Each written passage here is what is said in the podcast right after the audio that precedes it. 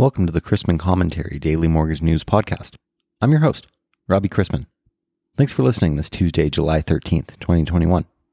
Topics on today's episode include mortgages for 99 year olds, my interview with Mike Brown on lenders' accuracy and timeliness, and the latest inflation figures in the form of today's CPI report. I'd like to thank today's podcast sponsor, Black Knight. Black Knight is a premier provider of innovative, high performance technology, data, and analytics for first mortgages and home equity products. From point of sale through closing, the company's trusted loan origination system, Empower, as well as its integrated end to end origination solutions deliver unmatched capabilities, functionality, and support to increase processing efficiencies and lower operational costs for lenders, as well as improve the home buying experience for borrowers. Black Knight leads the mortgage technology space helping clients of all sizes conquer business challenges and provide borrowers with the advanced digital capabilities they increasingly expect.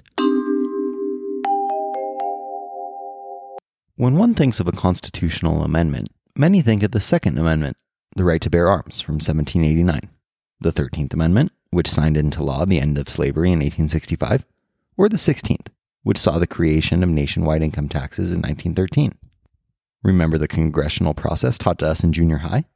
Two thirds majority vote in both the House of Representatives and the Senate, or by a constitutional convention, ratified by three fourths of the states. Is affordable housing worthy of a constitutional amendment? I guess some real estate agents think so.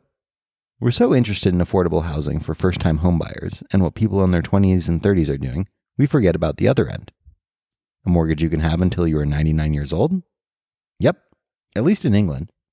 It's the latest in a string of home loans aimed at satisfying the growing demand for later life borrowing, with deals that last well into retirement. One bank says it will now let people carry on holding one of its mortgages until they are 99, and its maximum age for a new borrower applying for a home loan is an impressive 85. Timely. For the links to those stories, as well as the latest on employment opportunities, lender services and products, company sponsored training and events, and lender and investor tidbits, Visit robchrisman.com. For today's interview, I wanted to bring on Mike Brown, Managing Director for the Origination Technology Performance Division of Black Knight, a premier provider of integrated software, data, and analytics to the mortgage industry. He is responsible for working to establish the vision and long term sales strategy that combines multiple Black Knight lending products, including artificial intelligence, enterprise business intelligence, point of sale, fee service, pricing, product and eligibility, and e-closing. These solutions can integrate with any loan origination system and help all size lenders improve profitability and increase operational efficiency. Mike has more than 15 years of working within different sectors of the mortgage ecosystem with lenders of all sizes. His experience in mortgage sales, leadership, origination technology, and his understanding of servicing gives Mike the unique perspective to address the challenges lenders and vendors face within the mortgage technology space and help position them for success. Yesterday, we talked about the loan origination process and how Black Knight is identifying ways to reduce the cost to originate a loan. We had talked from a high level some of the innovation and investments that Black Knight worked through. So I was hoping we could get a little more granular and you could explain some of the aspects of the origination process that Black Knight is actually focused on. Sure. You know, um, specifically, you know, as we talk about that front end aspect. We talk about fees and pricing, which is a, a huge focus of ours.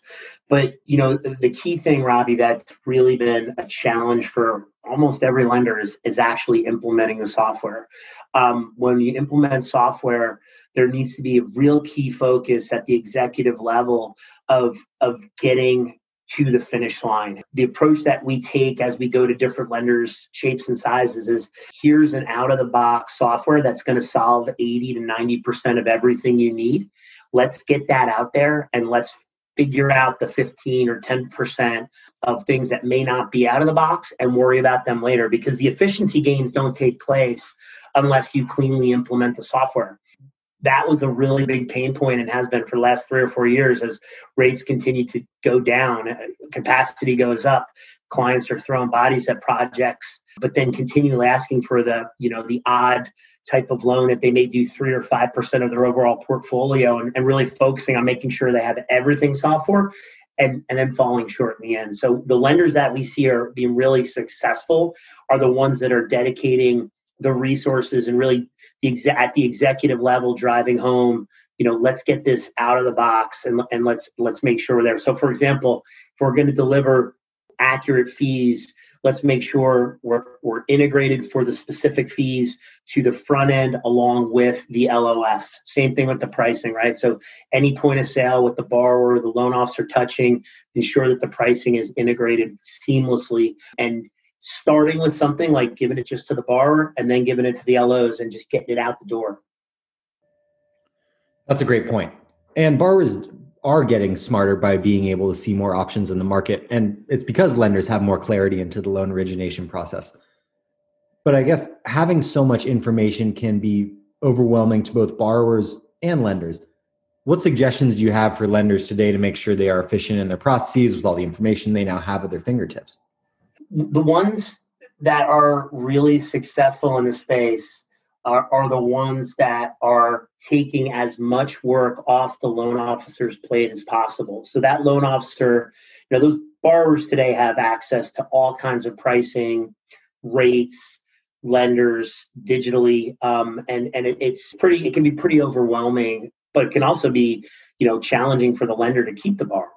Um, and when a, a lender, and the great example is just retention strategy. Like if, if a lender has a great retention strategy on their borrower um, and how to keep them top of mind and, and how to keep them moving and, and swimming alongside them throughout their journey of life when they do maybe one or two or six loans, you know, that's huge. But the biggest successful lenders that we see here are the ones that are, are letting the loan officers go and sell and just spend time to their the, the time they need to to engage with the borrower and not having the, the loan officers you know looking and verifying documents or doing doing tasks that can be done by somebody who's who's not actually a producer right? Um, that's what we see as, as a key point in terms of you know becoming very, more efficient. Uh, let the salespeople sell let the processors process and the underwriters underwrite uh, in a meaningful manner to that point, I think a lot of lenders worked on implementing or researching new technologies throughout the pandemic. Do you think that lenders will revert back to their old ways due to comfort level or habits, or will we see this new technology be used efficiently moving forward? You know, I, I don't think going backwards is, is even an option anymore. Um, and I can speak specifically from the e-close perspective. We saw a huge surge in interest uh, first and second quarter last year in getting e-close implemented. And that continues to pick up momentum uh, with a lot of the large lenders who maybe didn't have time to, to really do it. I think there's a recognition at the C level that in order to be competitive with the industry leaders, you know, um, you need to have a digital footprint. Um, you need to have technology investments, uh, but you also need to be smart about your technology investments because every dollar that you spend on having your developers do something that you could potentially have a, um, a partner do is a dollar that you know is hard cost to them. So i don't see a revert back to quote unquote the old ways.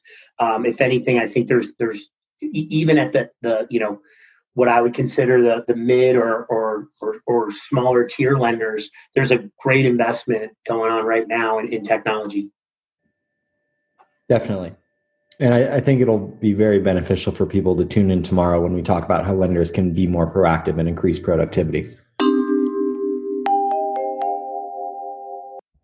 Looking at rates, money flows in the world pretty freely, and so investors pay attention to what is happening elsewhere around the globe. Support is growing among European central bank policymakers to reduce bond buying in response to an improving economy. Sound familiar? Some investors are shifting into emerging market bonds and dividend paying stocks after a plunge in U.S. Treasury yields. Despite expectations for higher rates, the yield on the 10 year Treasury stood at 1.35% on Friday, down from a high of 1.77% in March. But of course, MBS prices have lagged given prepayment and credit fears. The reopening of the U.S. economy has led to growth, but difficulties in hiring and a shortage of materials have slowed expansion and have increased inflation, the Federal Reserve said in a semi annual report to Congress. The report, however, reaffirms the Fed's view that the economy is clearly recovering from the pandemic. As the economy climbs out of the depths of last year's recession, the minutes from the last FOMC meeting revealed that the Federal Reserve is contemplating next steps in terms of monetary policy. Discussion was had around whether to reduce purchases of mortgage backed securities first or at a faster pace than Treasury bonds when the decision is made to reduce their balance sheet. These changes are likely to happen before the end of the year, while there is no expectation for a change to the Fed funds rate until 2022. Remember, the working definition of a recession is two consecutive quarters of negative economic growth as measured by a country's gross domestic product. So GDP going from 3.1% to 3.0% to 2.9% is technically a recession. Yesterday was a quiet start to the week in the bond market, although there was strong demand during an auction for $38 billion in 10 year T notes. The recent drop in Treasury yields, the 10 year note fell as low as 1.25% last week, suggests investors are much less concerned now with runaway inflation. That could all change with today's June inflation CPI report. Lenders were very interested in the Mortgage Bankers Association's latest forbearance and call volume survey, which revealed that the total number of loans now in forbearance decreased by 11 basis points to 3.76% of servicers' portfolio volume in the prior week as of July 4th. According to MBA's estimate, 1.9 million homeowners are in forbearance plans. Today's economic calendar began with the NFIB Small Business Activity Index for June, up 2.9 to 102.5, the highest it's been in many months. We've also received the June Consumer Price Index report, up 0.9% on overall and core, much stronger than expected. Expectations were for increases of 0.3% month over month and 4.7% year over year, with the core rising 0.4% and 4.0%. Later this morning brings Redbook same store sales for the week ending July 10th and the June budget deficit from the CBO. All 12 Fed district banks are hosting a webinar where speakers include Atlanta's Bostic, Minneapolis's Kashkari, and Boston's Rosengren. The desk of the New York Fed will conduct two MBS purchase operations, targeting up to $5.24 billion, 30 or 2% and 2.5%. We begin the day with agency MBS prices worse slash down almost an eighth, and the 10 year yielding 1.38 after closing Monday at 1.36% due to strong CPI inflation numbers. Let's wrap up with a joke and some housekeeping. My dad says he sees people about his age mountain climbing. He feels good about getting his leg through his underwear without losing his balance.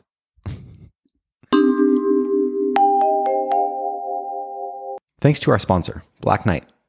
As the mortgage industry continues to evolve and embrace digital capabilities to improve and enhance the origination process, you can count on the innovative and integrated solutions from Black Knight to keep your lending team ahead of the curve. If you have any questions about the podcast or sponsoring opportunities, send me an email at robbie at robchrisman.com. Visit robchrisman.com for more information on our industry partners, access to archived commentaries, and how to subscribe to the daily mortgage news and commentary. To listen to or download past episodes of this podcast, search mortgage news on any platform you get your podcast from.